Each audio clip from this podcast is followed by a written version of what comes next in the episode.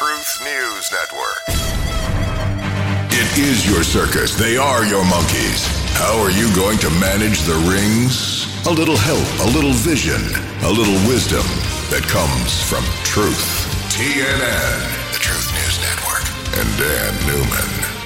Uh, that would be me, and this is Truth News Network's TNN Live. We're so glad you joined us this morning. It's Wednesday, hump day, halfway to the weekend. Are you already looking for the weekend? If you're like me, I always look at Wednesday as a great day because I'm just about to get cranking for the weekend where I can do whatever the heck I want to do. We have a lot to get into today, and guess who just walked into the studio? Steve Baker. Now, I promised you he wasn't here yesterday. I'm sure a lot of people tune in and missed him. And of course, they'll all be back today because we touted it, we pushed it. Everybody at TNN Live likes Steve Baker. I don't know why, but they like Steve Baker. I'm kidding, of course. He's a good friend. He's actually in town. He's going to be telling us a lot of what's going on with him. Plus, he and I are going to break down a bunch of stuff. But we've got more important things to do right now.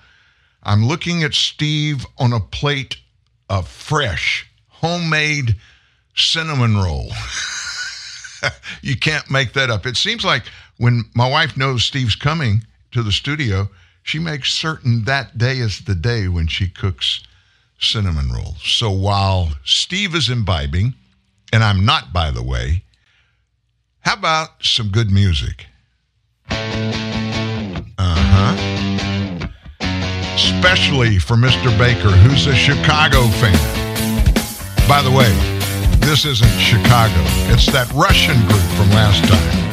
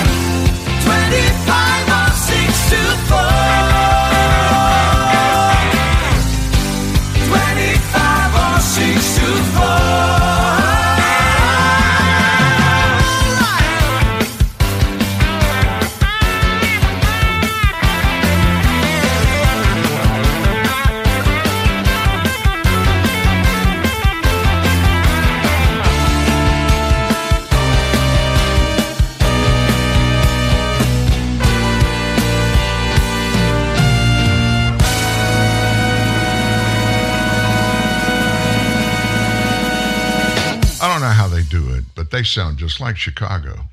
They're incredible.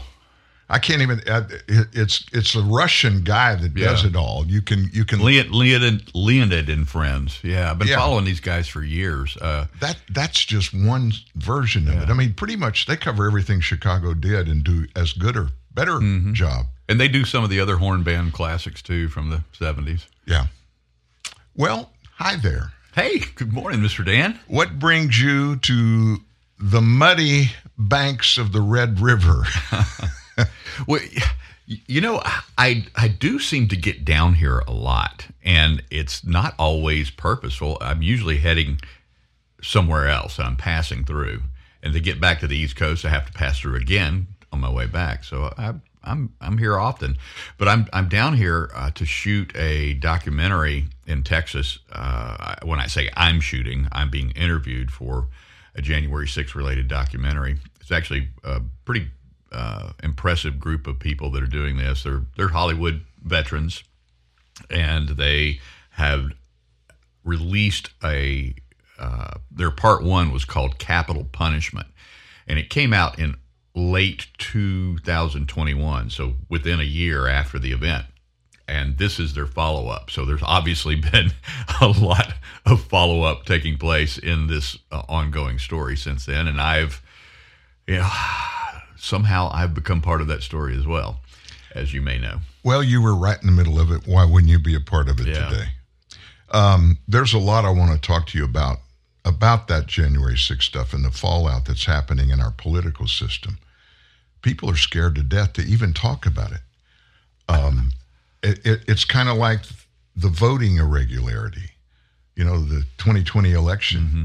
I mean, if you even mention it now, Oh, oh, right, right, right. I have three people that I know of, three bloggers, three podcasters, that Dominion Voting Systems has come after them. Nobody would know who they are because they harped on the fact that Dominion Voting Systems were involved in the cheating mm-hmm. in the 2020 election. And it, it, it, let me tell you how serious it is. I went and on our website, we carried some stories that referenced that. Everybody did. yeah. I cleaned them up. You already went in and cleaned them up. I went Yeah. just because I mean, you think about it. Dominion Voting Systems, a multi-billion-dollar corporation Right. that the Chinese Communist Party owns a chunk of. They don't care. They're going to go stifle any kind of speech that's out there that makes them look bad. It's a huge chilling effect, and it's not just because of the election uh, controversy, and it's not just because of what's happening in January 6th. It is a concerted worldwide effort that's taking place, and we know that. It, it is it is permeating every single institution, every single avenue of our life. We have we we are now and they are successful in getting us to do that. We check ourselves more before we say anything to anybody than we ever have before. And not because we're, we say bad words or because we say offensive things or are, are politically incorrect things. We're literally afraid now because now we know if I say the wrong thing, like you and I, will you be kicked off the radio? Will my blog be closed down? Yeah. Or will they just shut down my payment processing system and I can no longer afford to do what I'm doing? We're really close to that being a reality Yeah. in that we're being told every day there is about to be a federal cryptocurrency Mm-hmm. that we're going to flip our fiat system over. There'll be a crypto dollar. Yeah.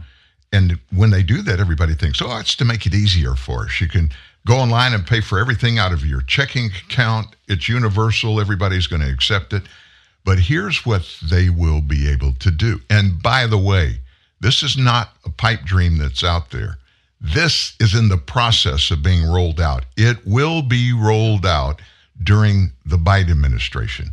I promise you It's coming. let's say that uh, that movie 2000 mules that came out that exposed a lot of online digital wrongdoing in the election of 2020 let's say uh, you have a date and you and your date want to go see a movie like that maybe you didn't see it already and so you go to get your tickets using your card on your crypto account and it's declined Right. because if you're a 2020 election denier, you're not worthy of spending money. That's how bad it will become. Now, there are many other cryptocurrencies out there. In fact, most of the other ones, they're not attached to any government, they're self sustaining, mm-hmm. and that won't be the case. But in back to back days, two weeks ago, the International Monetary Fund and the European Union, they both announced they have completed their creation of their cryptocurrency and they're pushing it out in the next few months. And it's going to do the same thing. It's about more government control. They'll be able to see anything and everything you do. There will someday may be uh, no necessity to file an income tax return because they see everything you you did economically. It's getting to be where Big Brother is getting to be a bigger brother. It's already illegal to buy anything in Europe with more than a thousand euros. So anything for cash, rather. So you can't spend cash if you've got if you've got twelve hundred dollars in your pocket, or twelve hundred euros rather in your pocket, and you're walking the streets of uh, Lisbon, Portugal, or whatever, and you you see a nice piece of jewelry or something in the shop that you want to buy your wife while you're on holiday over there. Uh, it's illegal. You can actually be not only fined in Europe, but you can be imprisoned for spending more than a thousand dollars in cash on any one item.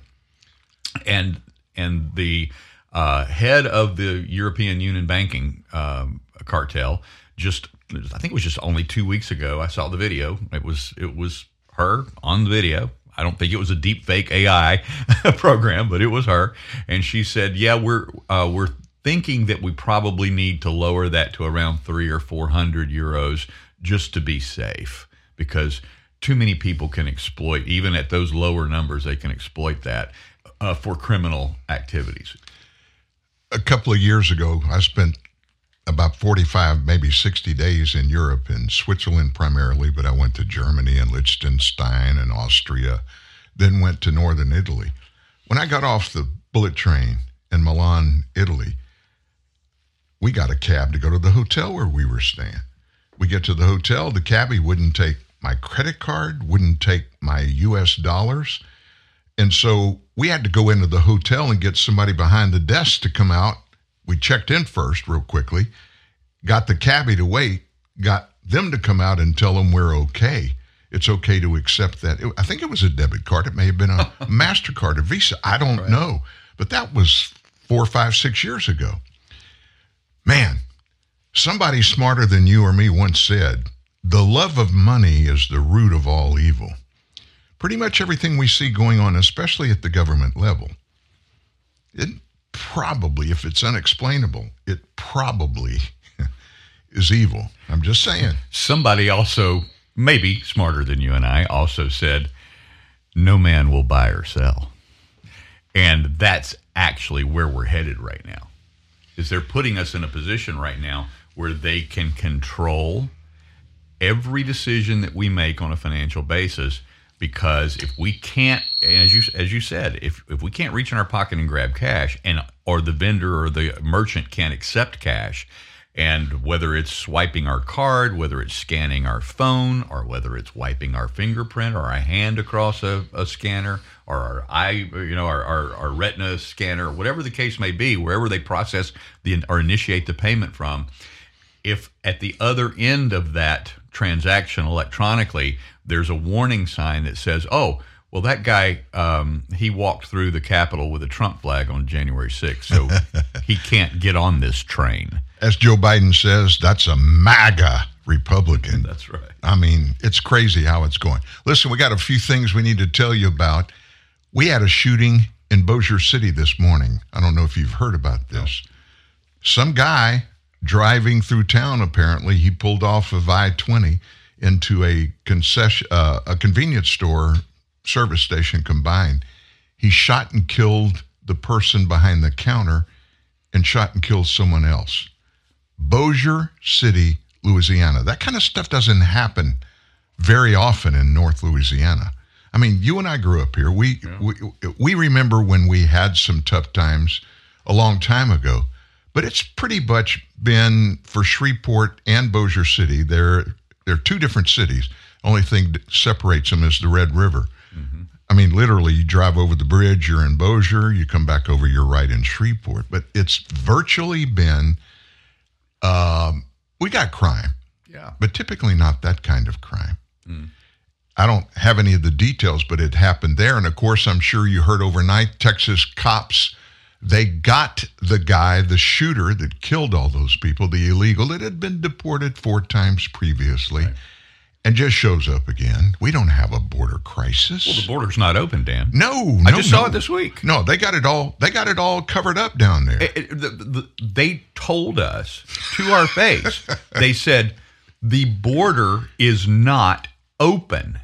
They say that as independent journalists are standing down there and filming thousands of people pouring across, not only uh, on dry land, but marching through the Rio Grande as they carry their children above their heads or their, you know, their uh, minuscule amount of belongings. And we're at the same exact moment. It's it's the same kind of thing when they say it's a mostly peaceful pro- protest as a fire as a building is on fire behind the journalists. that they- actually happened. It Yes. happened in Minneapolis. Remember that? Yes, of course. It's a mostly peaceful protest. Yeah. CNN and the and the building is on fire behind him. Eh, They have they have gotten to the point where they can with impunity and without being challenged because as as I've said before, I think I think I may have said these words just last week on last week's program. I and I, I repeat it all over. It's a mantra of mine. If the New York Times, Washington Post, NBC, ABC, NPR at all, if they don't say it, then it never happened. Yeah. And and and the flip side, of course, is is if they say it, well, then it's gospel. And, and it doesn't matter that what's happening on the other side of the ledger. It doesn't matter what Blaze TV or Dan Newman or Ben Shapiro or Steve Baker is saying. Our voices are being marginalized right now. This is what happened to Tucker. It's a it's it's Tucker's going to be fine Sure. but they're they're shoving him off into that corner so they can say okay see now he's an extremist because he's going to end up aligning with someone he's going to end up either doing his own thing on rumble or he's going to get a big payday from daily wire or blaze tv or somebody like that Well, all of those have made him offers. He's Yeah, got a hundred. He's got a hundred million dollar Right. offer from a, a company that's basically brand new. Some billionaire guy is getting yeah. cranking. exactly Tucker's going to be fine. He'll make more money than he ever made Right. at Fox News. He will. But they play the long game, Dan. Yeah. And when I say they, this progressive um, spirit of the age, New World Order, Great Reset, BlackRock, we can go down the list and we can name them off.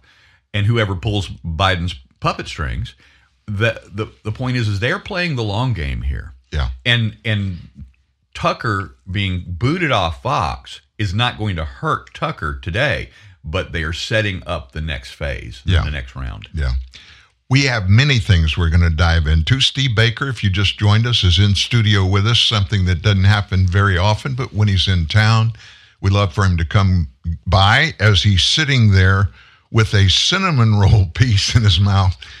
My wife makes the most amazing cinnamon rolls. I love them. And to be honest with you, I don't eat them. I had one this morning out of the same pan yours mm. came out of, but they're really good. All that being said, we've got business to take care of. Some other news came in about that Texas shooting that kind of shocked me.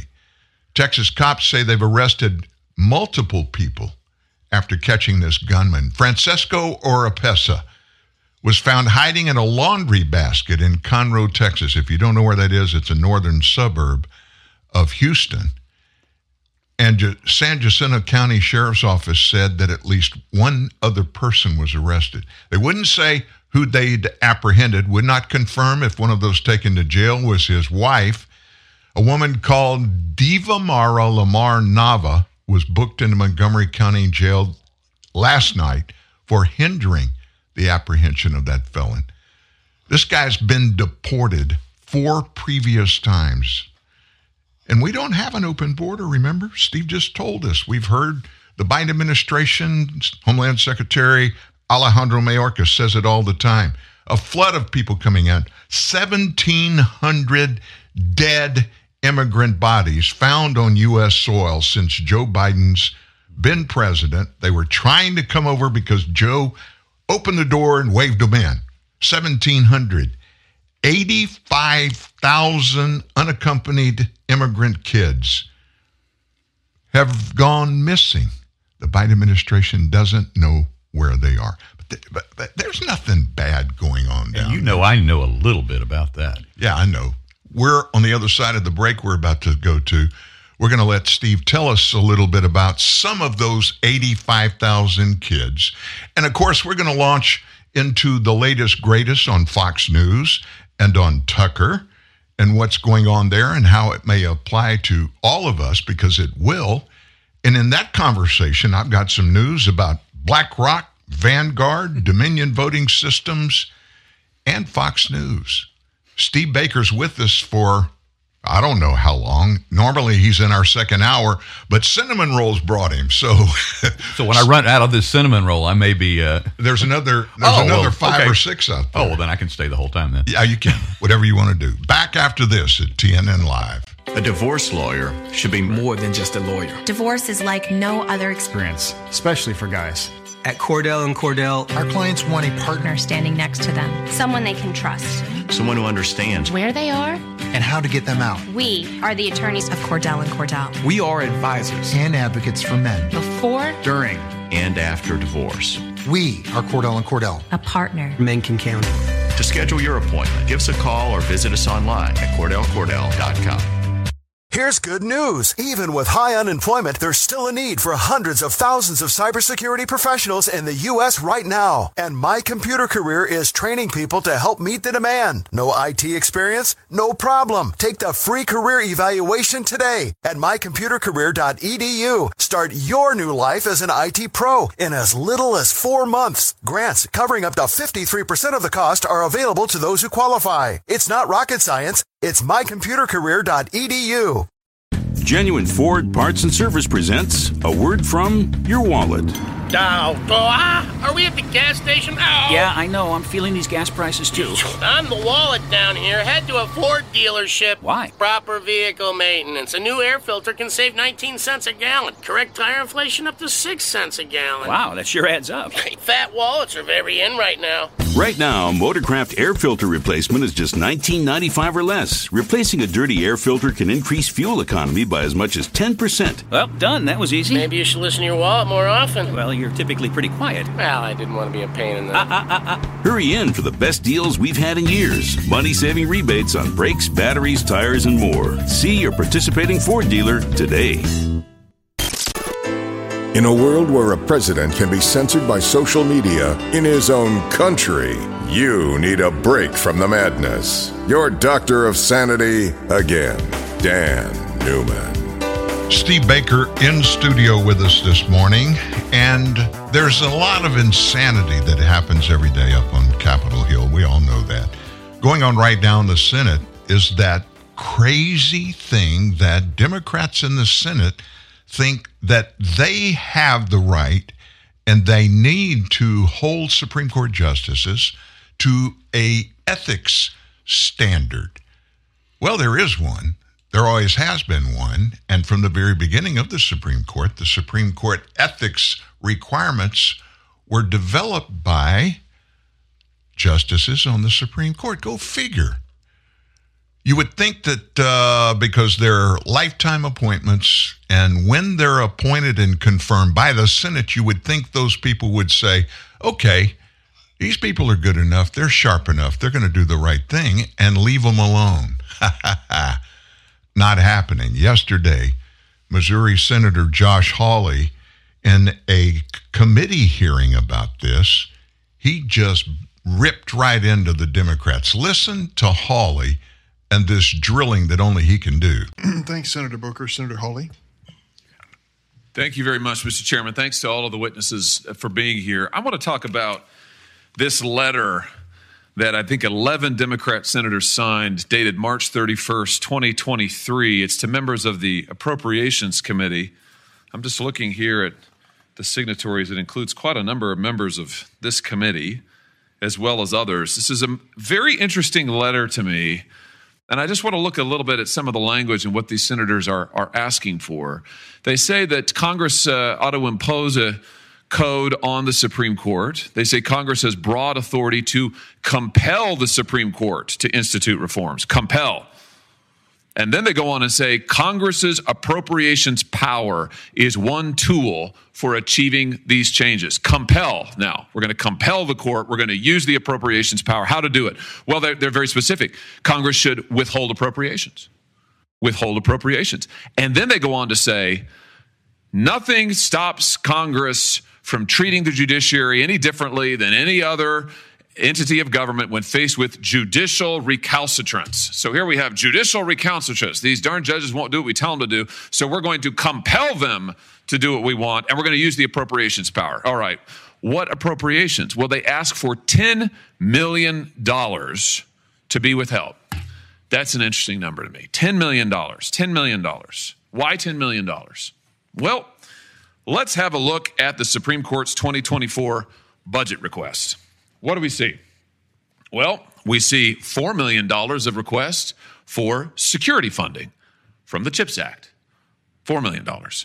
Then we see an additional $6 million of more security funding that the court is asking for. This is their 2024 budget request. The Supreme Court is asking for 4 million in security funding from one source and another 6 million over and above. 4 plus 6 equals 10.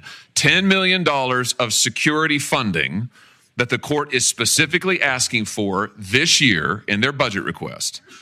And that just happens to be magically the exact same number that my Democrat colleagues want to deny the Supreme Court unless they stop their judicial recalcitrance and submit to the compulsion of this body. So, in other words, the threat is we will deny you security unless you do what we want. Let me say it again. We will deny you security unless you do what we want. We had an assassin come to the home of Justice Kavanaugh and try to murder him. We have had credible threats on the lives of other justices. And now members of this body say, we will deny you security for you, your families, your children, unless you do what we want. Extraordinary.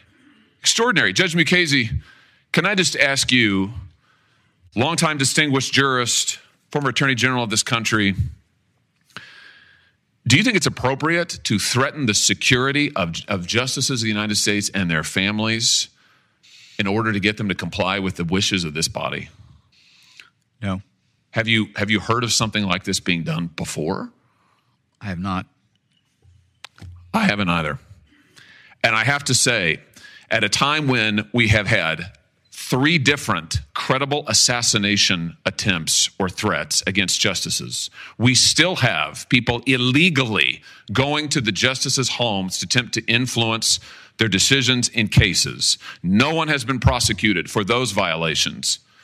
We have constant threats and danger to their children. We had radicals tell, uh, post publicly the school location of one of the justices' children. And in that context, to say that we will deny them millions of dollars in security funding unless they do what this body wants, I think is the height of irresponsibility.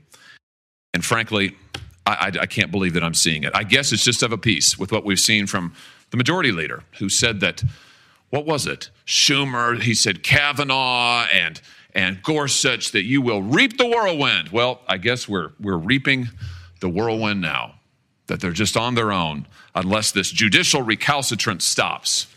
I hope that we don't have to see another assassination attempt. I hope we don't have to have a justice actually killed before this body will take judicial security seriously and stop its attempts to coerce an independent branch of government. There was a prime example of the love of money is the root of all evil. Democrats threatening in writing Supreme Court justices hey, if you don't do what we tell you you need to do, we're going to cut all of the funding for your personal security. And we watched after the Dobbs decision how much trouble those people got into. Had a murderer, an attempted murderer, go after a Supreme Court justice, people attacking their children at school, at their homes. Democrats, to me, and Steve Baker's with us here in the studio.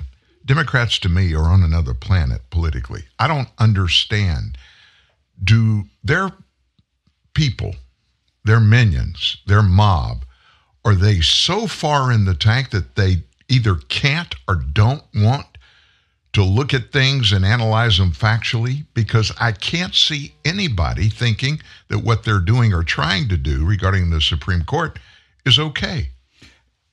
Remember a few minutes ago when I said that they play the long game? Yeah. Well, part of that long game has been, and I, I'm not exaggerating when I say this, Dan. Not we've heard about the march through the institutions, and Yeah. we've heard we've Oh, heard yeah. about all of that. Uh, they have been prepping, preparing, and educating to put these types of individuals into power, into office, that they don't, it's not, I honestly don't think they have the ability to reason any longer. These are programmed individuals. We heard about during we heard about during the COVID lockdowns that that new catchphrase, a mass formation psychosis.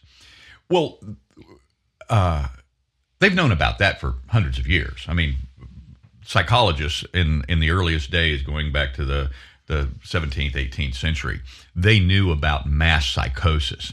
They were able to identify what that when it happened, and then in their own research and study of history, you can go back as far as you want to, and you can see examples of that taking place historically. But when you learn from history, you learn how to take advantage of those tools Yeah, to program people. And it's not just programming uh, a an entire populace of 300 people to mask up and take a vaccine that they don't want or that sort of thing. They have been working on a specific mindset. And through our institutions, through our education programs, through our entertainment uh, outlets, obviously through big tech today and through the internet, they have been able to accelerate that process.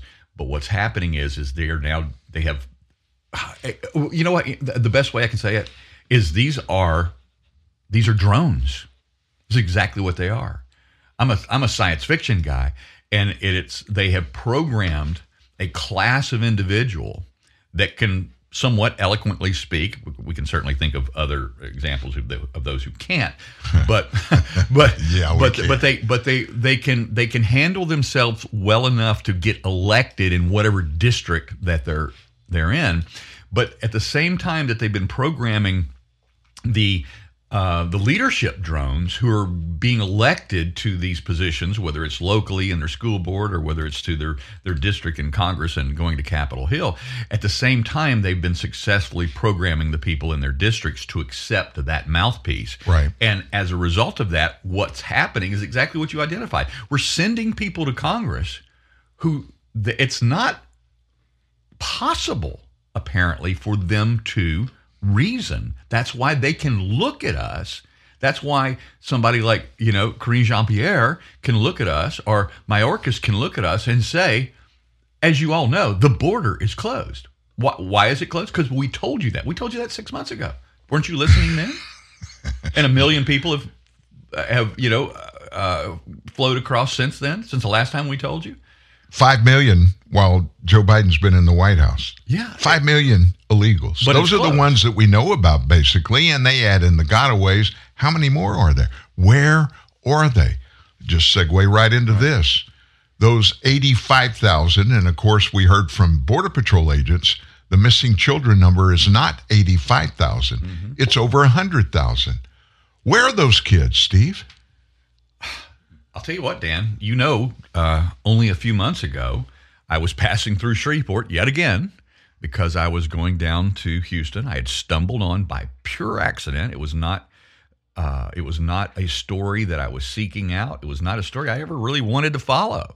I mean, obviously, I'm interested in the plight of, of kids, uh, in the plight of particularly uh, kids that are being trafficked for whatever reason, if it's for illegal labor, or sex trafficking or whatever. You know, obviously, my ears are going to perk up when you hear or read a story about something like that. I never thought that I would find myself in the middle of that as I did back last uh, August and September, but it happened, and as a result of me stumbling into that world, I did what a investigative reporter is going to do, and I started asking questions, and I started seeking, and I started making contacts, and the, the kind of contacts that took me all the way up into um, the upper echelons of uh, uh, our our intelligence and investigative uh, law enforcement agencies, without naming names right now, and and even even in the lo- local um, uh, policing agencies there in Houston. And I came out of it absolutely stunned. And, and Dan, I came out of it ultimately with individuals, twenty years plus in the FBI, telling me, "You need to be careful." you don't know what you're dealing with. You don't know when that next rock you overturn and look under it is going to cost you your life. And and the reason why I, this is this is coming straight from the individuals who have worked in this this um, well, I, I, guess we can call it a marketplace. I was trying to, I was looking for another word right then, but it is a marketplace. that's what it is. I mean, they're using these kids. That's money. Yeah, it's, it, it, you follow the money and they're being distributed as products very successfully, very organized. These cartel leaders are the the equivalent of multinational CEOs in terms of their their intelligence, how they administrate their business, and how they distribute their product. And then we're talking about the product of children. And they're distributing this product in the United States. And this is frightening, Dan. So you talked about the 85,000 children that have just recently where did they go? Well, they weren't recently. They just lost track of. They them. lost. They lost track of them. Here's what happens: these kids are separated from the adults that they come with, and they are assigned to these NGOs, these non-governmental organizations. Most of them have a religious affiliation, and these people are supposed to place them.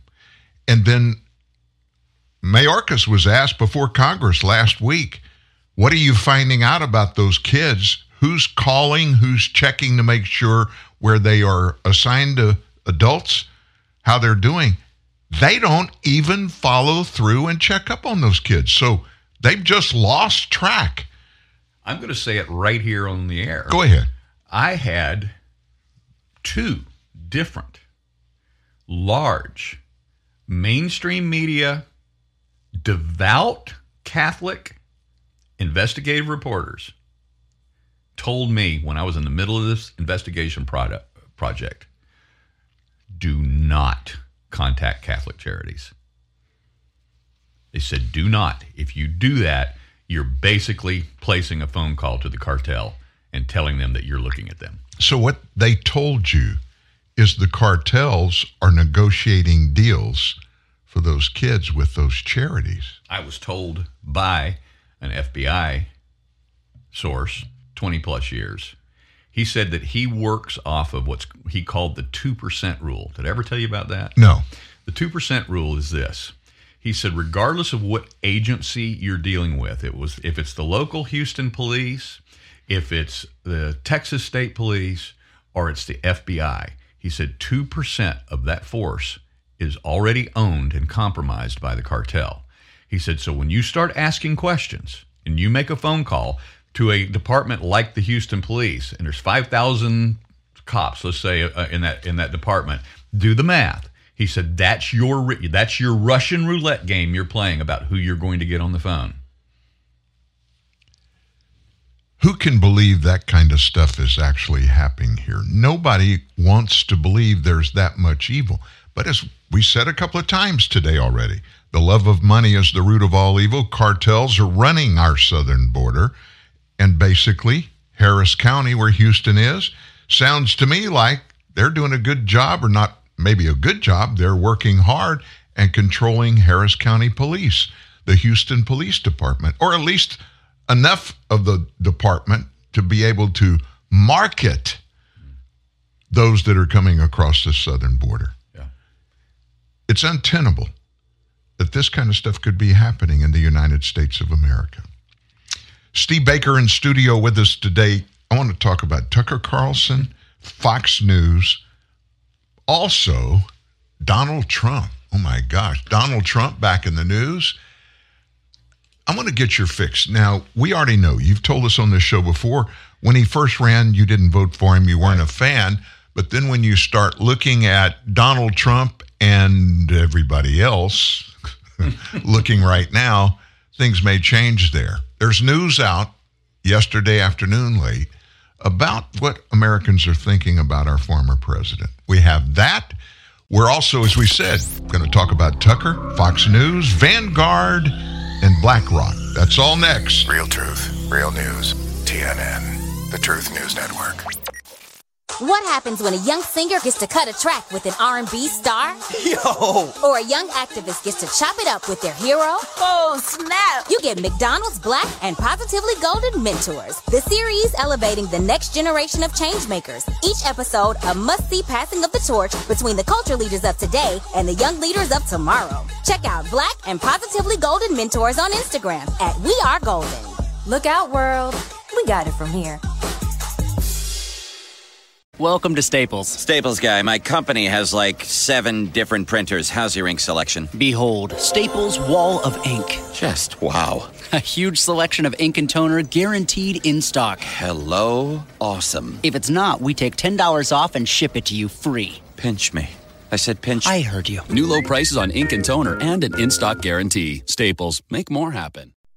New home ownership can be a real eye opener, but it's the perfect time to look into Homeowner 101 from the Home Depot. Free live streaming workshops taught by expert associates now at homedepot.com slash workshops. You'll find indoor and outdoor workshops, even home systems workshops. Plus, you'll get the know-how you need to care for your biggest investment. Master the basics at Homeowner 101, only at the Home Depot. How doers get more done.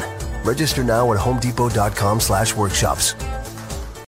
Enrique Santos for Taco Bell. The toasted cheddar chalupa from Taco Bell is back, and I know what you're thinking because I'm thinking the same thing. Did they really toast six month old aged cheddar right onto a delicious flaky chalupa shell again? Yes, they did. But now it's even tastier. It comes with a crunchy taco, cinnamon twist, and a medium drink, all in a $5 box. That's right, all that for just a little cheddar. But don't forget, it's back for a limited time. The $5 toasted cheddar chalupa box, only at Taco Bell.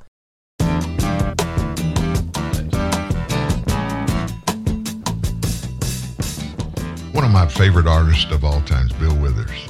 Yeah. You remember him? of course. True story. It was at Louisiana Tech. I was a, I believe it was a sophomore, and Bill Withers came in concert. Now, at that time, he was older than most other people, and he had a, a group behind him. And I'll tell you the group name in just a minute. But Louisiana Tech is in Ruston, Louisiana. It's four miles from Grambling, where Grambling University is. Mm-hmm. Bill Withers, African American singer, good guy, songwriter. A bunch of Grambling students came over. Now, this is in the early 70s when things racially were not uh, really cool in the South. Right. And I'm, I'm being kind when I use the word yeah. cool. And so these Grambling students, they just started heckling him. Um, I mean, all the way through the concert. And finally, he had had enough and he looked at him and he used the N word when he talked to him because he had that right. right. He he is black or was black. He's passed away now. And he told him, he said, Listen here, you. Mm. Look up on this stage. You see all these musicians behind me and me. We make more in our lifetimes in a year than most of you will make in your lifetimes. And we're all black. We've crawled out of where you're living right now. You need to just shut up and face reality. And then they roll right into their next song. just just an aside while we're uh, talking about all these contentious, controversial things today. There's so many moving parts in our government. Now, we almost daily have something big, new that comes up on the national stage. TNN Live, we have so much content. I can't tell you, when we get prepped for this show, and I go through two or three times, I actually will start about noon today going through perusing news, looking for the big things, because there's always one or two things that are really big that slip through the cracks, at least for a day or so. Finding those and putting them together. We can't do on air, we can't do 20% of what's out there. We just have to determine which ones we want or we think are the biggest and the most important to bring to our audience. And I'm pretty sure that's why a lot of people that come here, they come here because they get a straight shot. We'll give them sources, information. We'll give them our opinion. When it's an opinion, we'll say, this looks like it's real, but we're still researching it, but wanted you to know about it. that it's out there. And if we find out it's not real, we'll come back and tell you. I think people like that because we're not seeing that. You you were just saying during that commercial break, half of our country has got brain numbed and they don't really care. It's like if it's not right in their face, directly impacting them at that moment, they don't give a rip about it.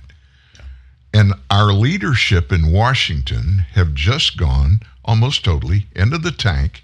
And it's about accumulation. I used to say it was about money. It's not. It's accumulation of anything and everything they want for themselves personally and for those that are right along with them. You used the term cartel a minute ago, talking about what's happening at the southern border. Two years ago, I came up with the name the Biden Family Syndicate. There's more news out this morning. Joe Biden has been, is today, connected from top to bottom in every shenanigan across Europe, Asia, and the United States financially. It is a syndicate. Now, I'll get blasted. I'll get some text and emails. How do you know that, Dan? You're degrading the President of the United States. Look, when it quacks and waddles here in Louisiana, it's always a duck. Follow the money, it's there. It's time for the American people to stop acting like there's no there there. If it was me, if it was you, Steve, if it was Donald Trump, under the same circumstances, we'd be getting fitted for our jail outfits. And yet, half the nation is still, well, not quite half, I think it's down in the 30s now, but most Americans for a long time thought just because he's a Democrat, because he's been in the Senate for half a century, that he's the guy and he can do a better job. And now we're all living through it. Everything negative we've talked about so far this morning wouldn't be happening if the Trump administration policies had been left in place. How much did you pay for gas per gallon coming here from North Carolina? Uh, too much, w- way too much. I mean, I, I, the average was about three twenty nine to three thirty nine, and it, of course it drops a little bit as you get closer to Louisiana Yeah, and North does. Carolina. But uh, The day Joe Biden was elected president, Yeah. at the same service station I fill up at all the time. The day he was elected, I paid a dollar sixty nine a gallon for regular gasoline. It's two dollars and ninety one cents now. Now that seems like nothing. You know, a dollar and thirty cents more. No big deal. Americans can sustain that. Have you been to the grocery store? we use here at TNN Live, we use, I forget what brand it is, but when we buy bread, it's that 45 calorie per slice stuff. Right. Whole grain. Yeah. They didn't raise the price of it, but the bread inside the bags It is shrunk. It shrunk. I mean, it's not even, they're not even trying to disguise it. no. It's demonstrably smaller, the pieces of bread. And that goes from top to bottom in everything we do, everything we have. I guarantee you the inflation numbers they're telling us are real. Yeah. They're not even close to being real. Well, and and you you you make a perfect example, Dan. There's so much of whether it's taxation or inflation that is smoke and mirrors. It's diversionary. It's because, as they say, when they when they vilify the billionaires or the are the, the the large corporations, and they say that they're not paying their fair share. Okay, great. Bernie Sanders the other day, as you saw, he said that there shouldn't even be any be anyone allowed to be a billionaire. Once you make nine hundred ninety nine million dollars, that's enough, and that the government should have the rest. Well, that's a, a, effectively emasculating what what um, Ayn Rand called the men of the mind, people that make things happen and make things work and and you you emasculate and take away all the great developments and inventions if you take away their ability to reinvest and put money into R&D but that is exactly what happens with these smoke and mirrors because if you raise that kind of taxation on the the the, the wealthy and say they're not paying their fair share, they just pass the cost of that because that's a cost of their doing business. Absolutely. Whether it's taxes or whether it's their light bill or whether it's their their um, their salaries that they have to pay out to their workforce, that's just an inherent embedded cost of doing business. And as a result, that's always passed on to us. Every single time that the United States government or your local government has ever raised taxes on big business, that was a tax increase on us. So when Joe Biden says your your tax rate, if you make less than four hundred thousand dollars a year, you're not going to pay a single dime more. That's a lie. He's been in government long enough to know that he's lying. Even in his dementiated state right now, he still knows that he's lying when he says that because he knows that when IBM or Exxon or Apple or anyone else has to pay, you know, 30% more or 10% more, whatever, that that cost is going to be passed down. And then if they don't cost the pass down, they hide it in another way. They just make the loaf of bread smaller. So you're paying more for less. They can hide that in many ways, but it still ultimately hits every one of us in the middle class. And then there's the other thing that's happening out in California. This group that's come up with this reparations thing. Of Mm-hmm. all the insanity of the woke mob, I got to be honest about this. This is the thing that intrigues me the most. There's something new about it. We'll get into that in just a second. But the whole theory about reparations, they want me and you, who we never owned any slaves, they want us to pay them, and they were never slaves, money for somebody else that was in slavery years ago. And that's supposed to be equitable, not fair, equitable. That's a big difference. They want to take equality out of our language and replace it with equity because people decide what is equitable. Equality, you don't have to decide anything. It's just everybody's the same. Same opportunities, same abilities. If if you have it and you have the desire, you can go achieve it. Not government's not going to stop you. Black residents of California, we have been told yesterday, should be given a slavery reparation down payment. Down payment. Mm, and do that down payment as soon as possible.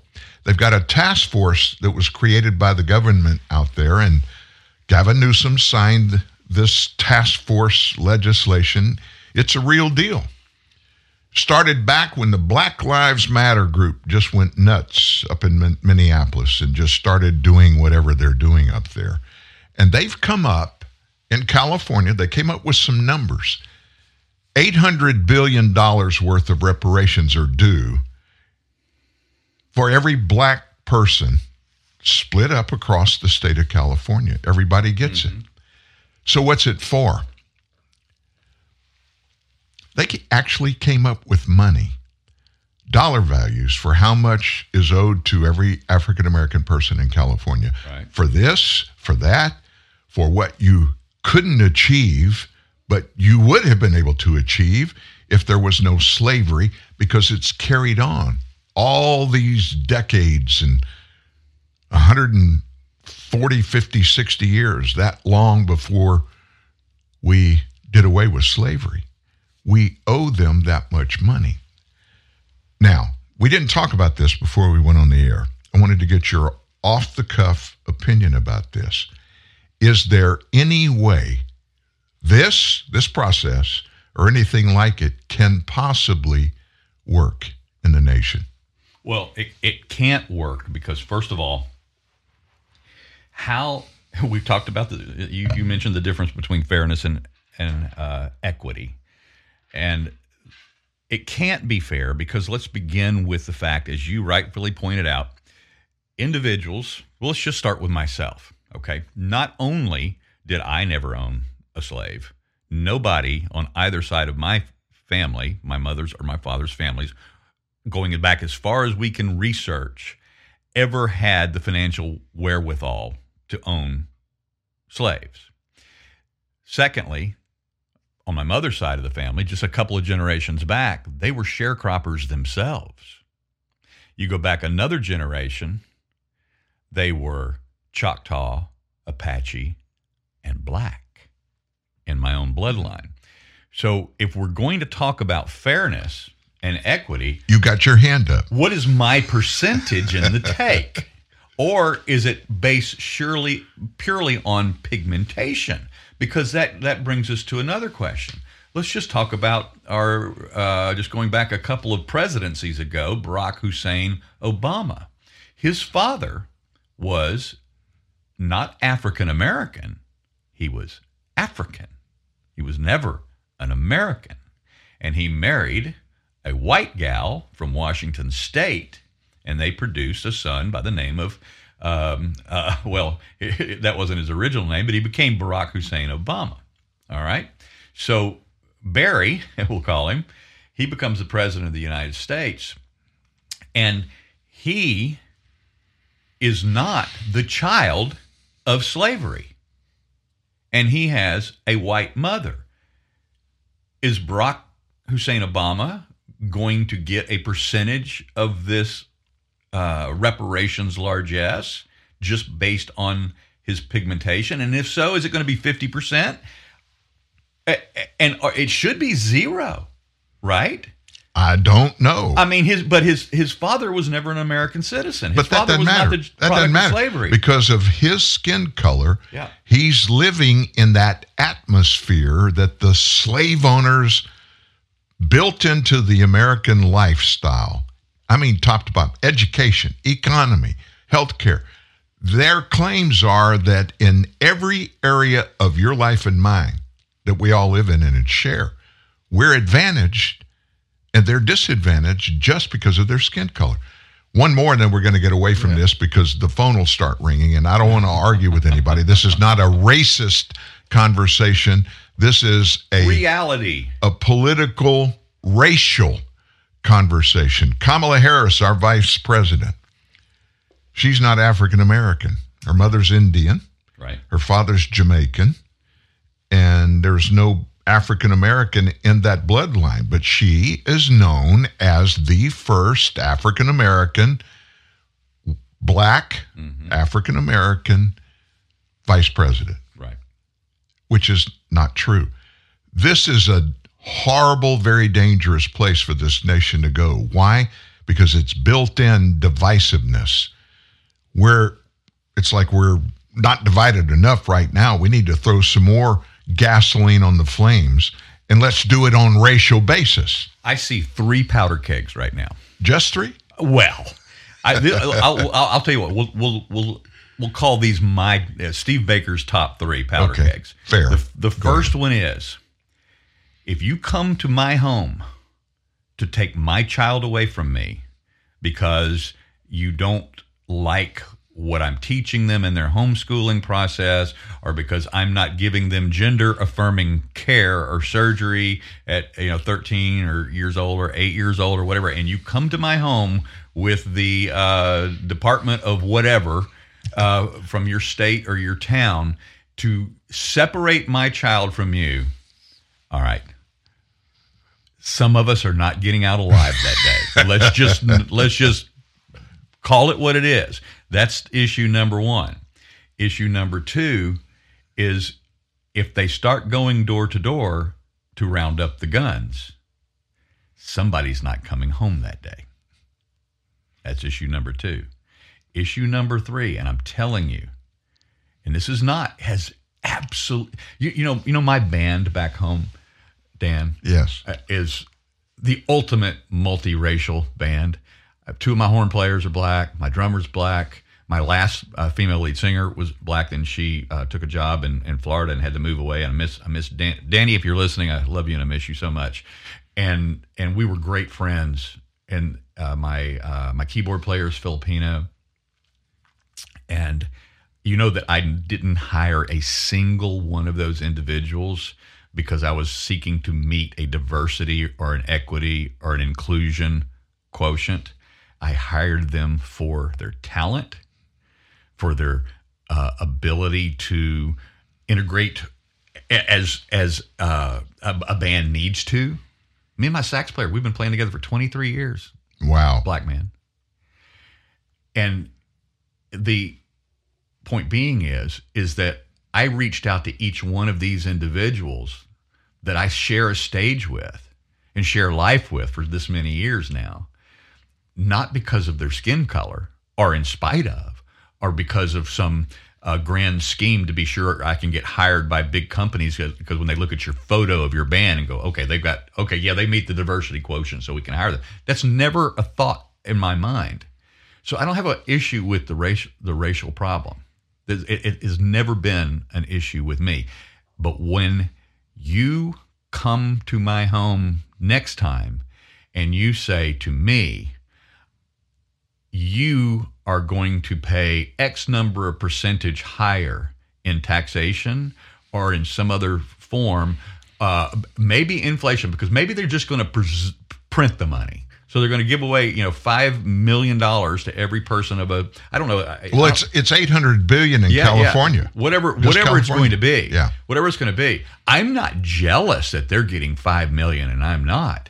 I know that that five million is going to equate to not seven dollars for a dozen eggs, but it's going to be fifteen now. Absolutely. And I know that gas is going to be seven dollars a gallon now, and I know what's going to happen as a result of that. And I'm telling you, that's going to be a gigantic flashpoint in this country. I know you. I know you're not racist. But if you said to most of the people that are on the edge of this, that have bought into the mob thing about, you know, racism, reparations, and you explained what you just explained about all your band members and how, and it was diversity, but it just happened to be those were the right people, regardless of skin color, here would be their response.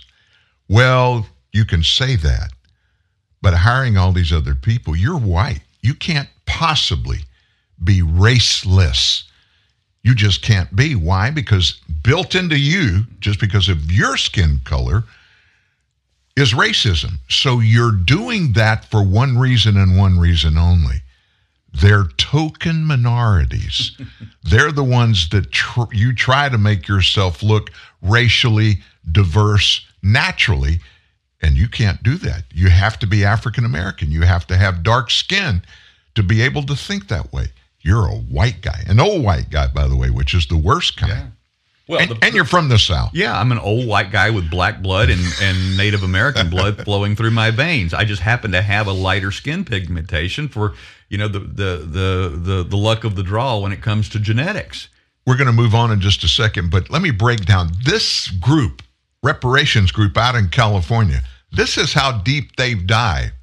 Estimates for how much the state of California owes all African Americans that are out there for each different type of historic inequality. They came up with the number. A state that never had slavery, by the way. Yeah, they were a true. They were a free state when they came in. When they became a state, but th- you know that doesn't matter. They were they carried over all of that stuff from their past. The panel gave the number of two thousand three hundred fifty-two dollars per person per year of residence for guess what? Over policing of black neighborhoods. $2,352. I don't know where that came from, but they're not done yet. $3,366 per person per year of residency for, quote, discriminatory lending and zoning.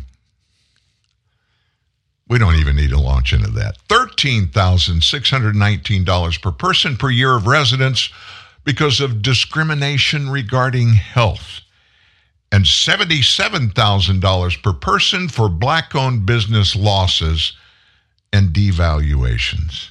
Do you, Dan? Do you know why they did this? Yeah, absolutely. I know why. The, the, the, the, absurdity, the ridiculousness of trying to subdivide out and put a dollar sign all the way down to the pennies of what each person should should get is because th- this is nothing more than a diversionary intellectual vomit on a page to make their constituencies think that this was a um, academic exercise to bring that equity that they're searching for. And and it's not they this this at some point and I'm not going to be vulgar on your show, but I'm on the verge. Hey, we're not radio. I know We're we're, not, but I'm not going to. but at some point, they pulled this out of the nether regions of somebody's butt, and they started with a figure that made no sense, and then they all got in a room somewhere and said, "Now let's subdivide this out and let's make it look like that this was an academic study and research done to fairly reach a conclusion on all of these. And it's total, complete Barbra Streisand. Final comments on this is from my perspective, this is a zero sum game. Their picture is there's only so many dollars in the United States of America, and everybody's got to go grab their piece of it. And so everybody's going to do everything they can to get a bigger piece than the other guy. That's all it is. The love of money is the root of all evil. Hmm. Fox News, Tucker Carlson in the news and will continue to be in the news. And there's a lot of reasons for it. We're going to break that down. And some stuff about Fox News you may not know about. Steve Baker with us here today. Back after this. How hard is it to unlock your car? Not hard. How hard is it to shut your car door? Not hard. How hard is it to start your car? Not hard. How hard is it to put your seatbelt on? People are still dying in car accidents because they were not wearing a seatbelt, which is stupid because it's not that hard. Smarten up, buckle up. Think road safety. A message from the Government of South Australia. Biggie bag, huh? It's new from Wendy's. It's everything you ever wanted for just five bucks. Everything I ever wanted? Wendy's bacon double stack, four nuggets, fries, a drink, and the spelling bee medal you lost in second grade because you couldn't spell soliloquy. It really is everything I ever wanted. Get a bacon double stack with a quarter pound of fresh beef, nuggets, fries, and a drink for just five bucks. Wendy's Biggie Bag is everything you ever wanted. Sorry, I'm gonna need all that back. Really? Des Moines HelpWanted.com salutes the employee of the month. The one employee you can't live without. The others, let's just call them Dave. Dave, we need to talk about your sick days. What seems to be the problem, Mr. Employee of the Month? Last week you were out all five days. I was sick. Thanks for checking in. You posted on social media that you were at a comedy club on Monday. Laughter is the best medicine. An outdoor barbecue on Tuesday. Feed a cold, starve a fever, or whichever one needs to be fed. That's the one I had. Okay, Wednesday you took a selfie, hashtag faking sick. That was supposed to say freaking sick. Thursday you were at an amusement park. Somebody stole my phone. They stole your phone and uploaded photos of you at an amusement park. Yes, fake news. Friday you tailgated in the employee parking lot. Friday's basically the weekend. Everyone knows that. If you don't mind hiring Daves, go to the huge national job boards. That's probably what you'll get. But if you want more employees of the month, go where local job seekers find good local jobs. We don't discriminate against people named Dave. Dave is a common name, fun to say, and so we're using it as a catch-all for lackluster employees everywhere. Please don't write us to tell us you were insulted by this ad. That would be a real Dave move, Dave. The truth and Dan Newman goes together like beans and rice, brats and kraut. You and the future. TNN, the Truth News Network. Well, I hate to tell everybody, but the future is here. We're living it on a daily basis. You know, we're both Christians. Steve Baker here with us. And uh, I learned probably one of the biggest lessons I've ever learned as a Christian is it really doesn't do a lot of a lot of good to worry and struggle over stuff. Because if you're a Christian, you believe it's all going to work out. And so when you're looking now, I'm a 69 year old, bald, overweight guy. How old are you?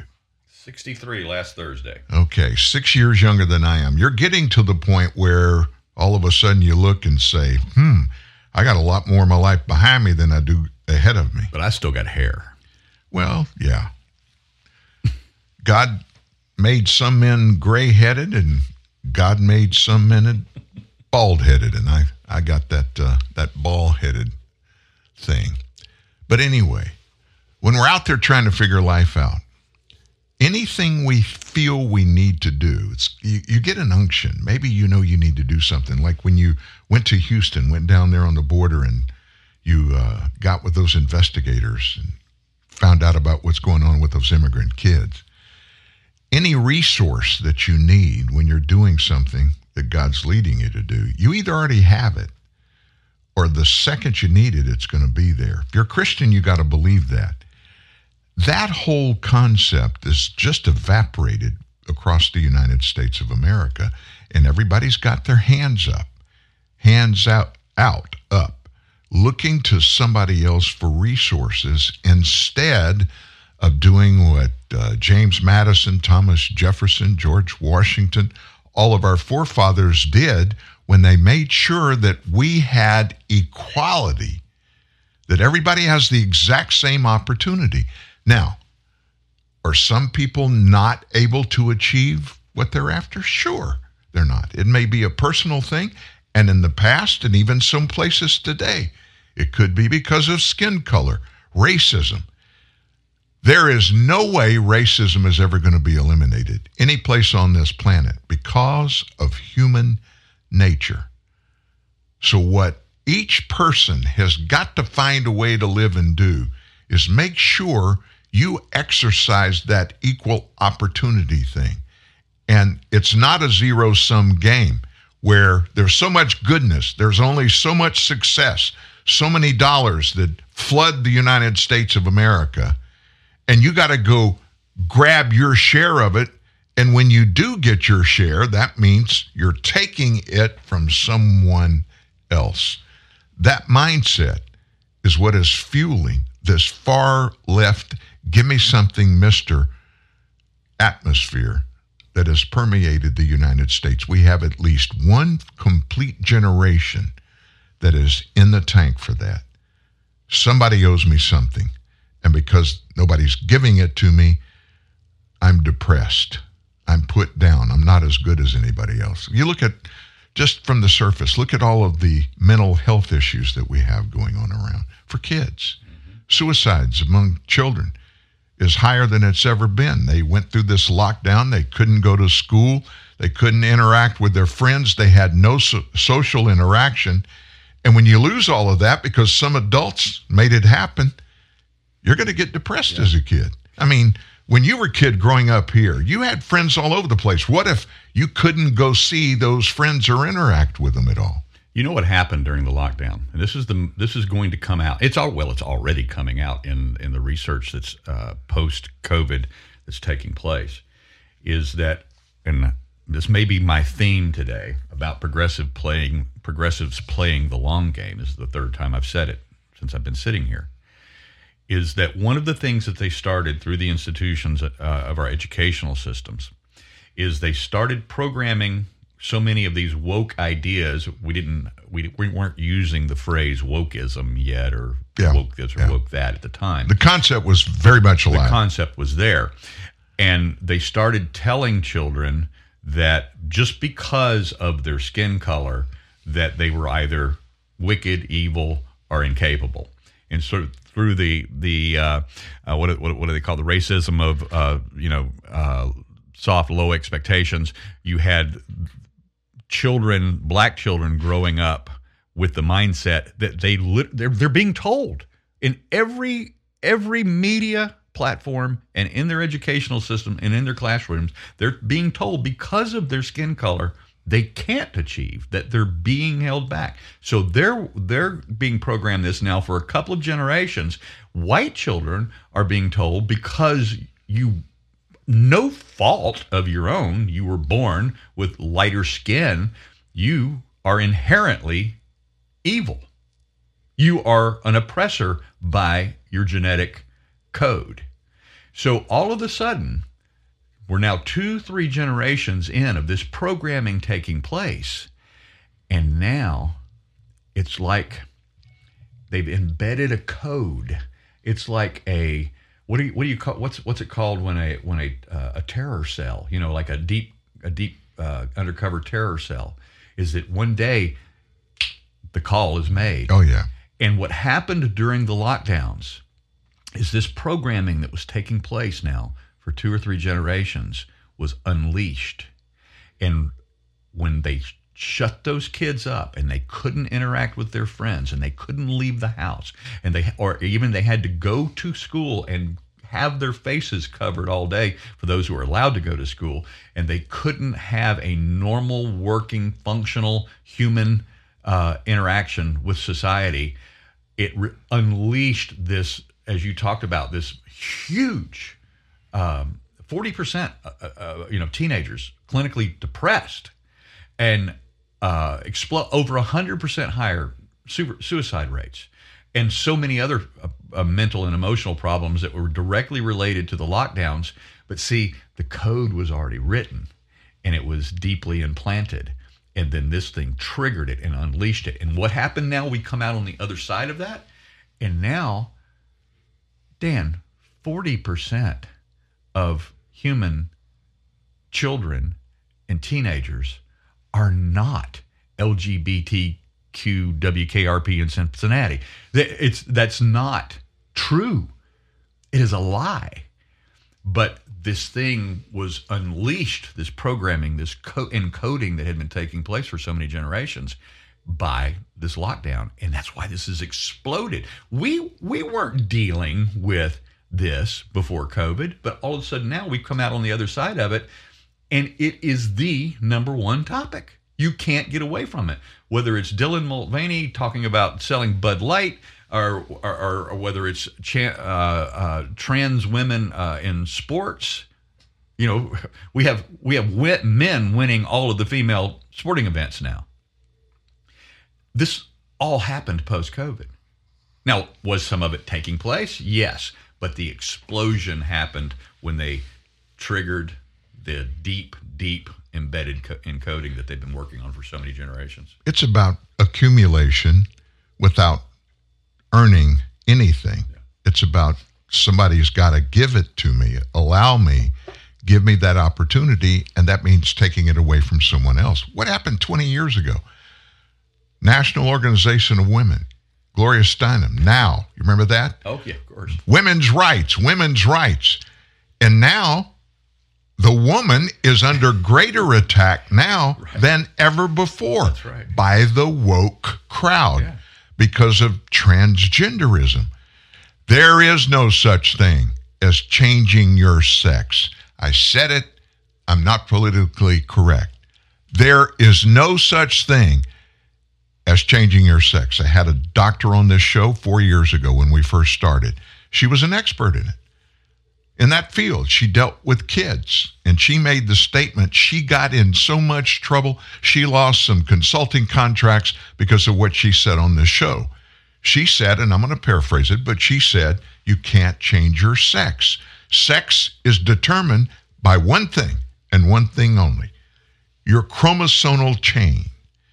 And you can't change that biologically or artificially. It's there that's the way it's going to be. We can't accept that anymore. So what do we have to do? We got to put somebody down. Oh, well, we're not going to put men down. We're not going to put women down. We're just going to give everybody the right to just uh, self identify. Hey, I'm a pig. Yeah. I'm going to oink. I'm a dog. I'm going to bark. I played a, a, a, a segment on this show yesterday, and I want you to hear it. Let me let me i'm gonna i'm gonna find it during our next break. A woman at a school board meeting what she did she went in and self-identified as a cat. What she had to say was epic. So your comments as we close this out and i'm going to find that soundbite and play it while you're talking. My comments on this right now are that your lead up was can in fact probably five or six George Orwell, whether it's Animal Farm, whether it's 1984, it is that black is white, up is down, war is peace, and they are going to tell us what they want us to believe. And then after we believe it, they're going to then stand that on the head on its head and tell us to believe exactly the opposite again. And they're going to do that so many times that we no longer can think for ourselves. We're only going to be able to operate and think and believe or say or repeat or regurgitate whatever the approved narrative is from whoever's in control and whoever's in power. And that was the point that Orwell was making.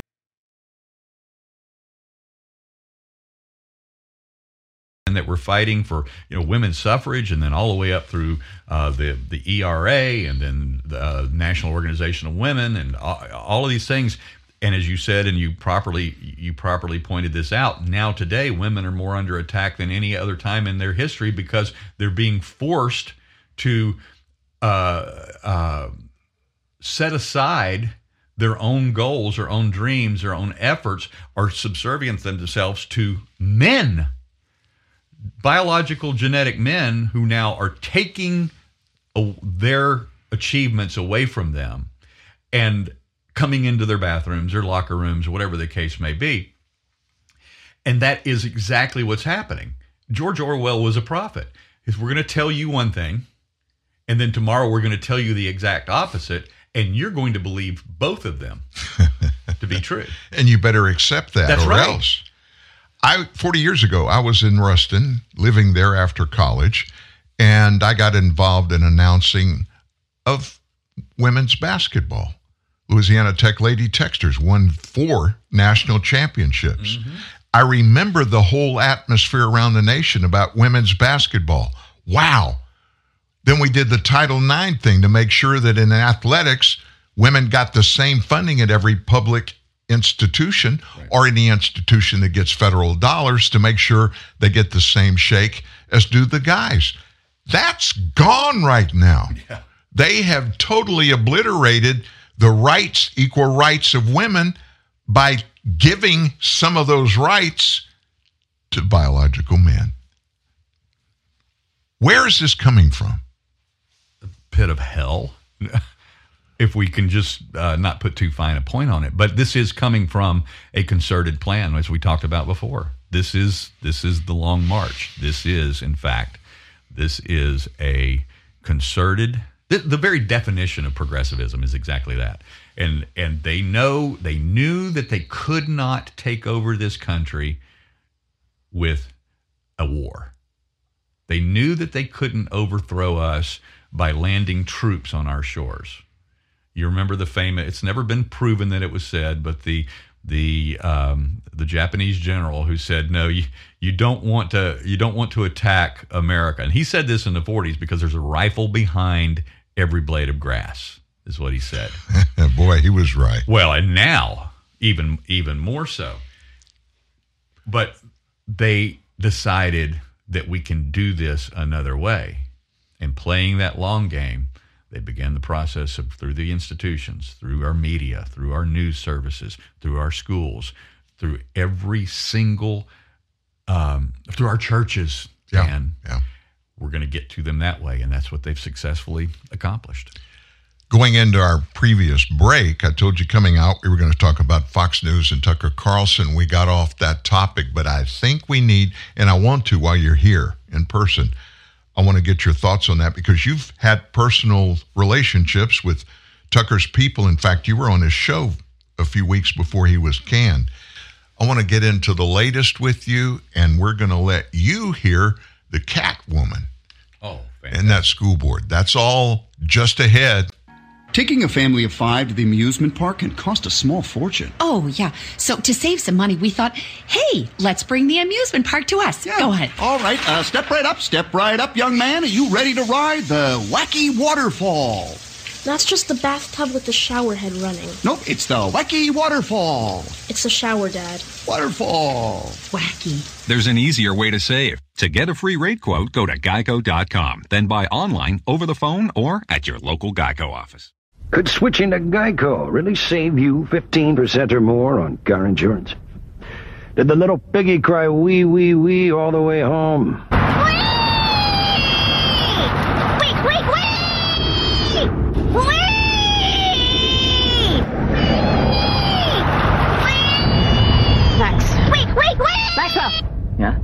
You're home.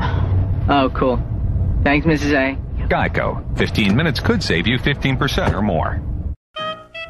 You love chocolate. Mmm, chocolate. You love M&Ms. Oh, yes. But your tastes have grown up and you're just not wild about super sweet milk chocolate. So you've been avoiding M&Ms. Yeah. Well, fear no more. Huh? M&M's dark chocolate to the rescue. My heroes. M&M's dark chocolate candies, available wherever fine candies are sold. This is the sound of regular water droplets.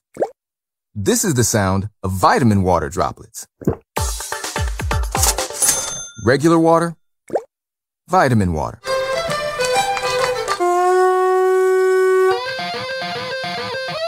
regular water, vitamin water. Hey, come on now. Vitamin water. It has vitamins, but also parties.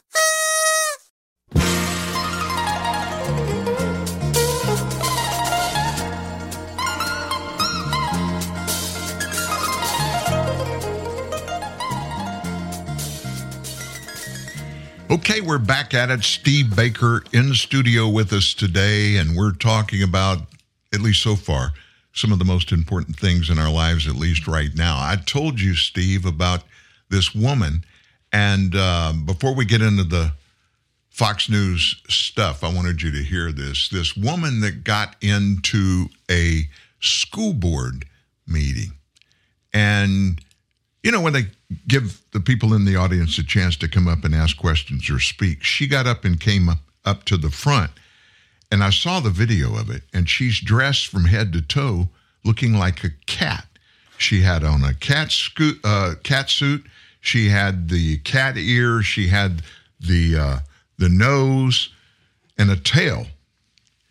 And I want you to listen to what she had to say. Probably the most salient explanation for what we have just been talking about here. And I am a cat. Meow, meow. I'm not a woman dressed as a cat. I am a cat. By show of hands, I'm curious uh, how many of you believe and confess that I'm a cat? Great. I am, by show of hands, I'm curious how many of you believe that your child or a child from this school would believe that I'm actually a cat? No one. You are right. Why? Because you are not stupid, and these children are not stupid. Truth prevails over imagination. Reality exists. Discernment is innate and something we are biologically wired to have. One look at me and you know this to be true. I am a woman posing as a cat. You may also think correctly that if I truly believe I'm a cat, I have a mental disorder. If I suffer from a mental disorder and if I am unable to discern reality, am I safe to be around children? Would you put me in charge of making critical decisions about the safety and well-being of children? And about the direction of their education when I cannot even discern truth from fiction? Confession. I'm not actually a cat, guys, just because I say I am. You've not agreed to or committed to addressing me as a cat simply because I demand it. No tail, whiskers, or outfit makes me a cat, just like no lipstick, high heels, or long hair makes him a man, a woman. It is just as biologically impossible for me to become a cat as it is for a man to be a woman. And you have one job as members of this school board, and it's defined as this. School board members are responsible for broad, forward thinking, minute analysis and decisive action in all areas that affect students and staff in their schools. I ask you, do you believe that the actions of a grown man playing dress up as a woman affects the students and staff positively or negatively? A public school is not the place for social experiments in altered realities or gender ideologies. It is not the place to celebrate a grown man with a mental illness, dressing as a woman, and teaching kids lies. Children come to school to learn facts and truths about reality, including unchanging biological truths about science and nature, not to learn that they can change biological realities and become anything they want in the name of diversity. What you're actually doing is worse than just lying to our kids. You're forcing them to be participants in your lie, in your charade. You're forcing them to deny what they see with their eyes, and you're forcing them to speak lies. I ask you again, am I a cat? And if you say no, then the mindset must be aligned with your discernment across the board. By allowing a falsity to be displayed and paraded around the school, you teach children that truth is not existent, facts are not real, and biology is a lie. You fail at your job, your only job, by confusing children and teaching them untruths and to coddle a grown man playing dress up as a woman. If you were to address me as a cat right now, it's as ridiculous as when you say Miss Bixler and a grown man's voice comes thundering over the. Thank you. Her time was up. Uh, yeah, a little thunder in the background. That that's kind of appropriate. Your thoughts on what she had to say? My thoughts are simply this: is that ninety percent? I guarantee ninety percent of the people that are voting for this crap right now, ninety percent of these school board members that are allowing this to happen, that if they if that person who was pretending to be something other than what they are showed up at their door to babysit their children, And let's say you thought you were hiring a 16 year old uh, young girl to come over and babysit your two uh, prepubescent children at home, a toddler and a eight year old, so that you could go out on town with your wife, go to movie and a dinner or whatever. And that 16 year old female babysitter shows up and has a five o'clock shadow, big old Adam's apple, and a bulge in her pants. You're not you're you're slamming the door and you're not happening. But it's that but ninety percent of that same people who would not allow that to happen to them are voting for this stuff to be in our schools. It's amazing to me how long this mindset has been out there, but it's been closeted. And all of a sudden, somebody rang the bell, said, You're free, come out of the closet. And it's everywhere. Transgenderism is everywhere. You can't convince me, you just can't convince me, yeah. no proof that this is a real thing and that it's always been there. But it is. It's there, and it's eating the nation alive. We only have 30 minutes left on the show. I want to get into the Fox News conversation. You and I both have been doing what we're doing for a long time. We're into the political stuff. I think basically because we're fact finders, we're trying to dig things out and share those things that we dig with people so that they all can make educated decisions having facts to use when they do that. That's not a bad thing. Fox News, for years now, in the news world, has been the only place to go to get real conservative thoughts on all the important things of life. But it just seems to me, with this Tucker thing that came up over the last 30, 45 days, it didn't just happen two weeks ago. It's been boiling. We found that out later. But it seems to me that this is part of something bigger than just making a change and doing away with the number one revenue producer on a one hour show five days a week. $78 million in ad revenue in 2022 alone. Right. It seems there's more to it than that. What is your thought about the reasoning for all of this happening and it happening right now?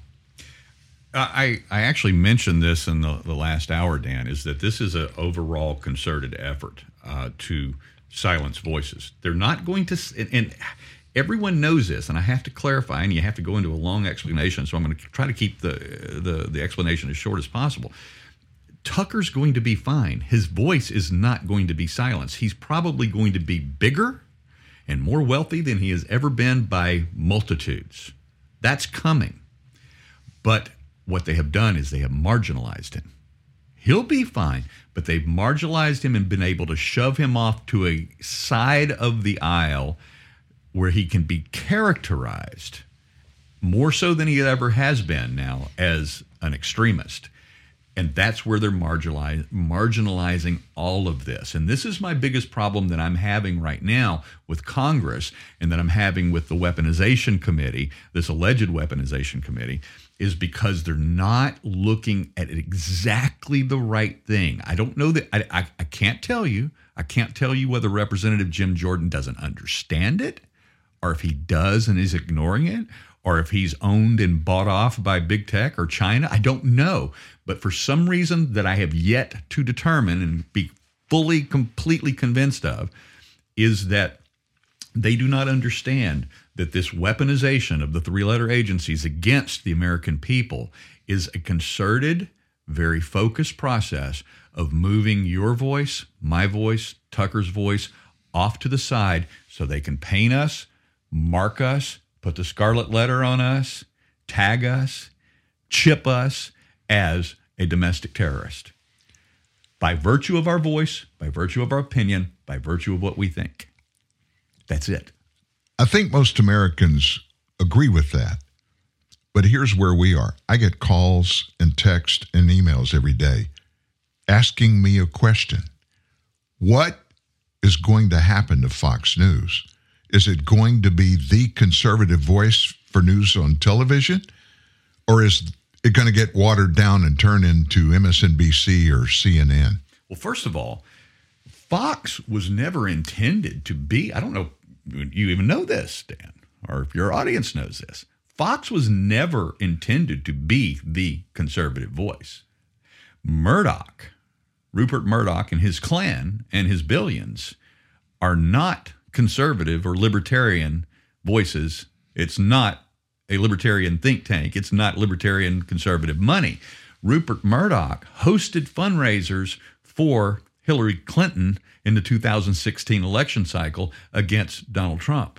Murdoch's son more recently gave $20 million to the Biden campaign. That's Lachlan, the Yes. son who's supposed to be running Fox News. You have Lachlan and James here that are doing the dirty business we're living in. Right. Th- these this is not only not conservative money. These are not conservative people. These are not Americans. Let's let that si- sink in for a moment. They're limeys. They're from the Australia. only reason that Fox News took the direction that it did was because Roger Ailes was in there and he convinced Rupert Murdoch. You realize that half of the country is being ignored and he was able to use an example of look what look what Rush Limbaugh did to AM radio. He took a dying technology and made it not just revive he didn't just revive it on its deathbed. He turned it into a massive money-making machine single-handedly because he gave and identified half of the nation was not getting the the, the news and, and the and the truth. Well it's, it, you know the truth news network. Right. they weren't getting the truth. And and the people were hungry for it and when rush hit the airwaves in 1988 there was an explosion and there was a tectonic shift in the media landscape as a result of that you fast forward 7 years Fox News rolls out in 95. Roger Ailes has the same conversation with Rupert Murdoch and goes, let's just go ahead and give them what they want. So Ailes, as a conservative himself, shaped the network and the narrative and the, the focus and the hiring of who he needed to accomplish that. And again, another tectonic shift took place in the narrative or in, in, in the, the media structure. And as a result of that, uh, the the Murdochs made more billions than they had ever made before, but now again playing the long long game, and we know this term, controlled opposition. Playing the long game, it's time to now start bringing things back to where we need them. Black is white, up is down, war is peace. We're going to tell you way the way things are today. Tomorrow we're going to tell you the exact opposite, and you're going to believe both of them, Dan. So you got three, three of the Murdochs that are all up in this thing. You got the dad, Rupert. He's in his early nineties. You've got Lachlan, who is the kind of go-to fast runner of the group, and then James, who is kind of you know he's there and he's in the process, but he's not as active. When they went out and hired Paul Ryan to be on their board and come to New York, Paul Ryan was the Speaker of the House Trump's first two years, and then he didn't run for reelection. Fox hired him. He is, at best, a RINO, Republican in name only. A few weeks ago, he said if Donald Trump wins the Republican nomination for president, he's not going to go to the Republican convention. Mm-hmm. That's not a very conservative position to take. Is Fox News, in your opinion, are they headed back towards left of center, where they probably in the early years were, maybe not, but at least now they're far, far to the right of center? Are we going to see a big change there the other way? I I think that that's where they're headed. It's not going to be an overnight thing. They're not going to just flip a switch and suddenly become MSNBC because they still have to generate this ad revenue. That's still an important part of the process. But it's again, you can affect the agenda much more effectively by the slow game, by the long march, by doing it subversively, by delivering your message again in a controlled opposition sort of way.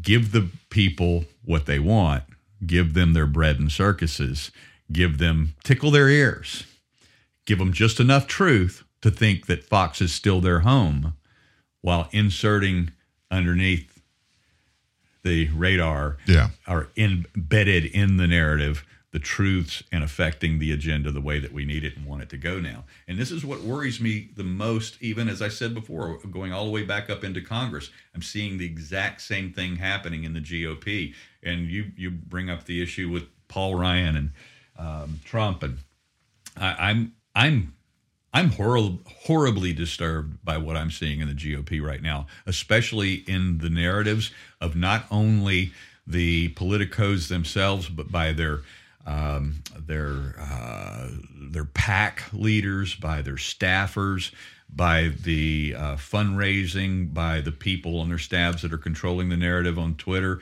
I mean, there is a there is a civil war taking place right now inside the GOP, and it is ugly.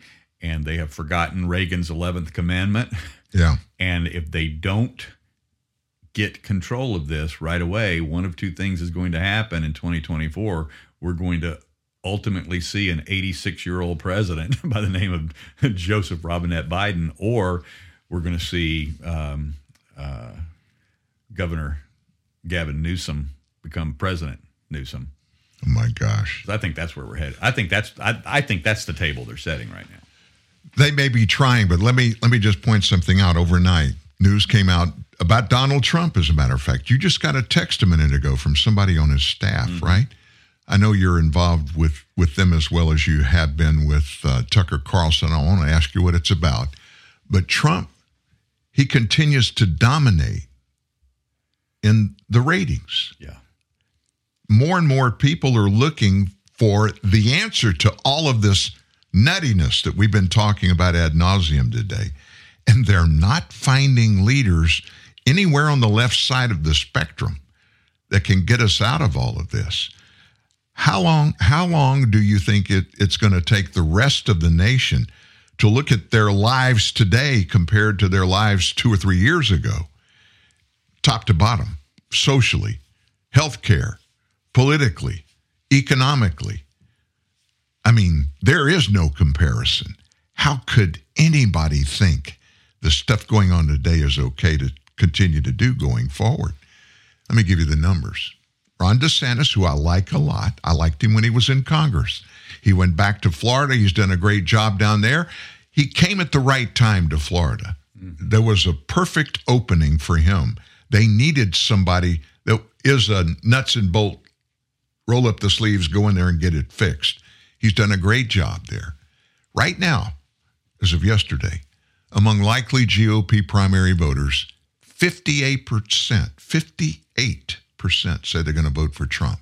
Mm-hmm. 22% say they're going to vote for Ron DeSantis, who hasn't declared, but he's running ads and doing all that kind of stuff. I think it's inevitable. Maybe, just maybe, he'll think twice about this and make a change there. That's a big jump. 58% to 22%, a 36 percentage point difference.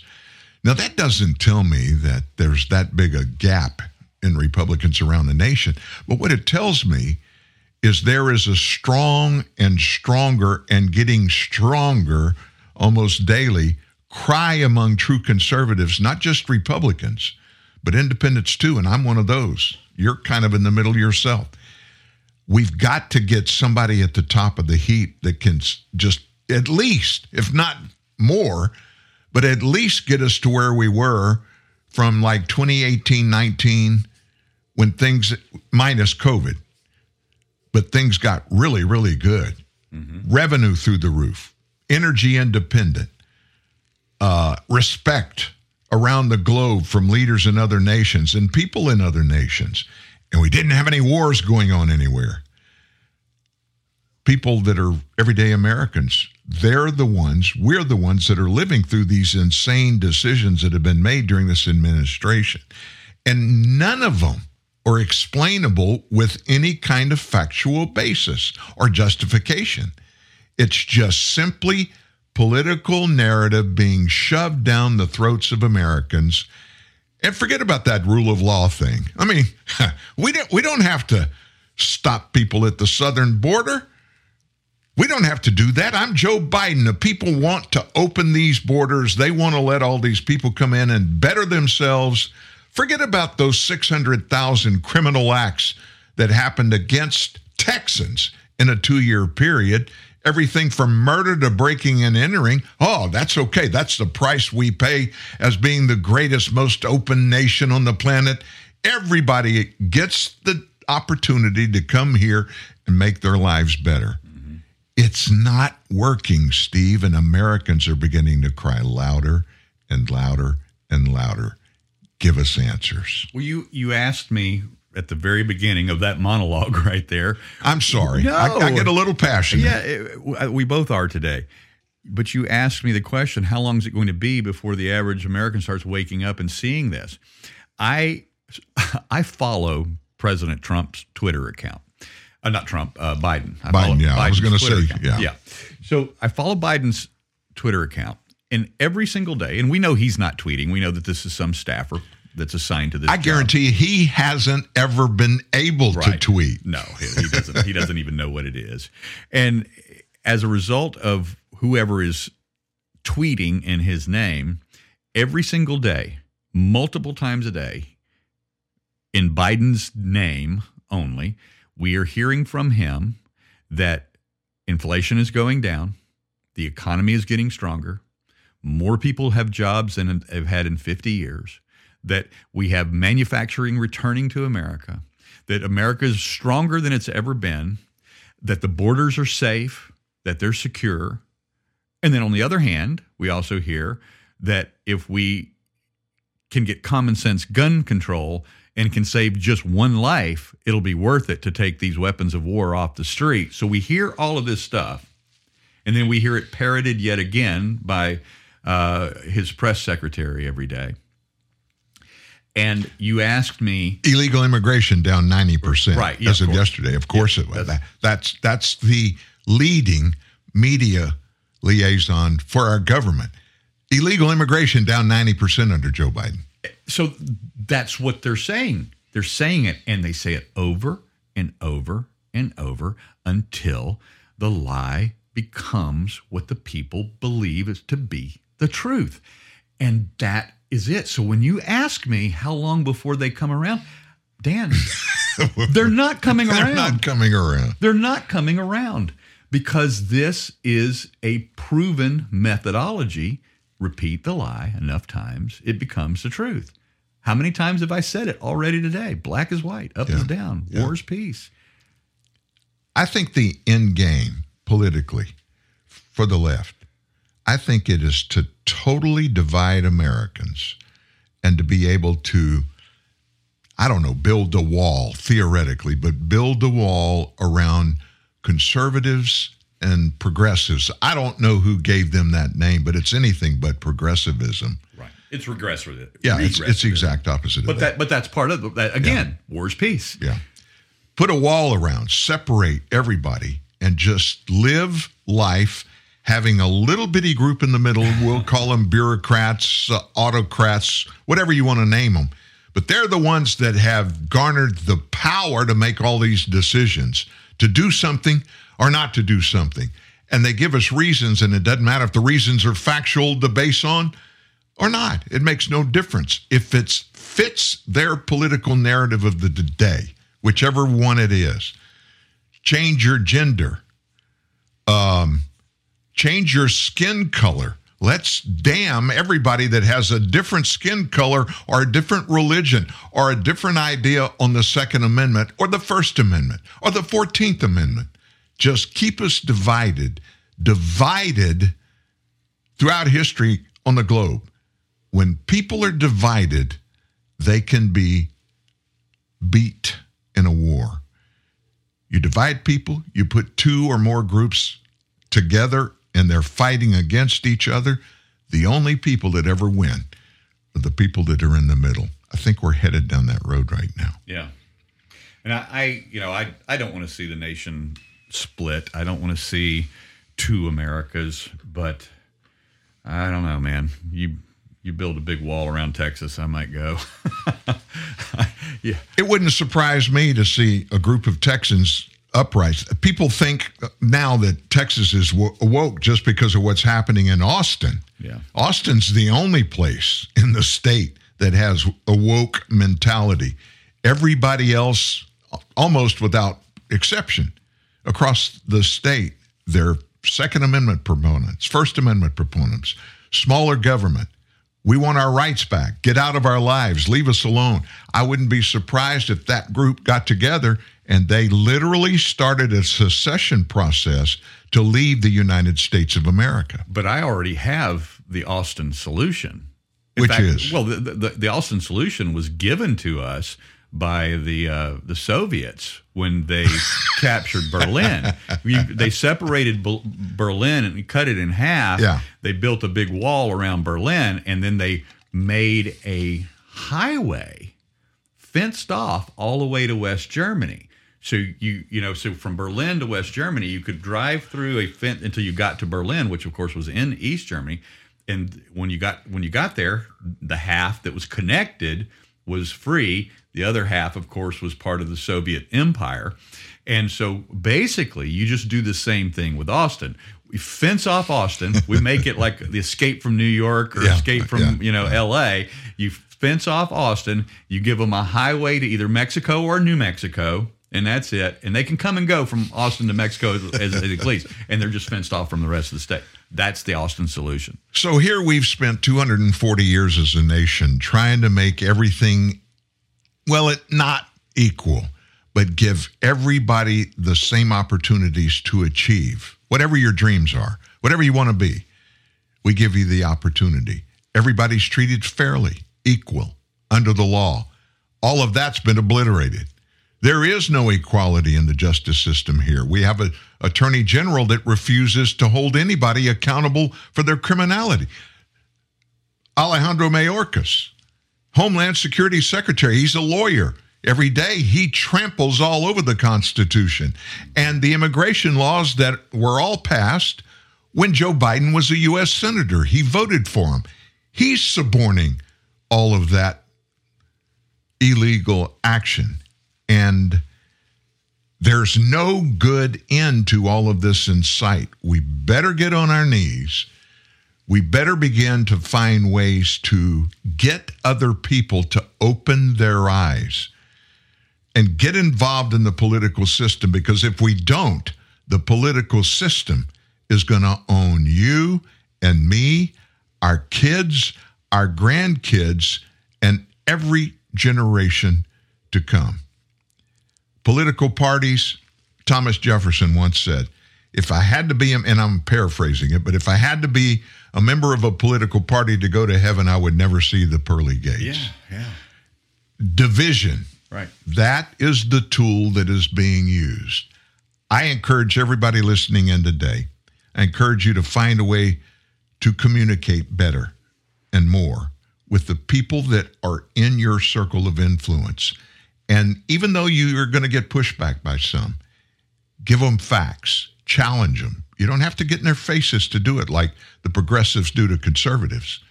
I mean, every progressive, when they talk to a conservative, if you don't agree with everything they say, they hate you. Mm-hmm. Conservatives, on the other hand, got your opinion. I'll give you my opinion. If you accept it, great. If you don't, I'll pray for you. Hope you do well and turn around and walk off.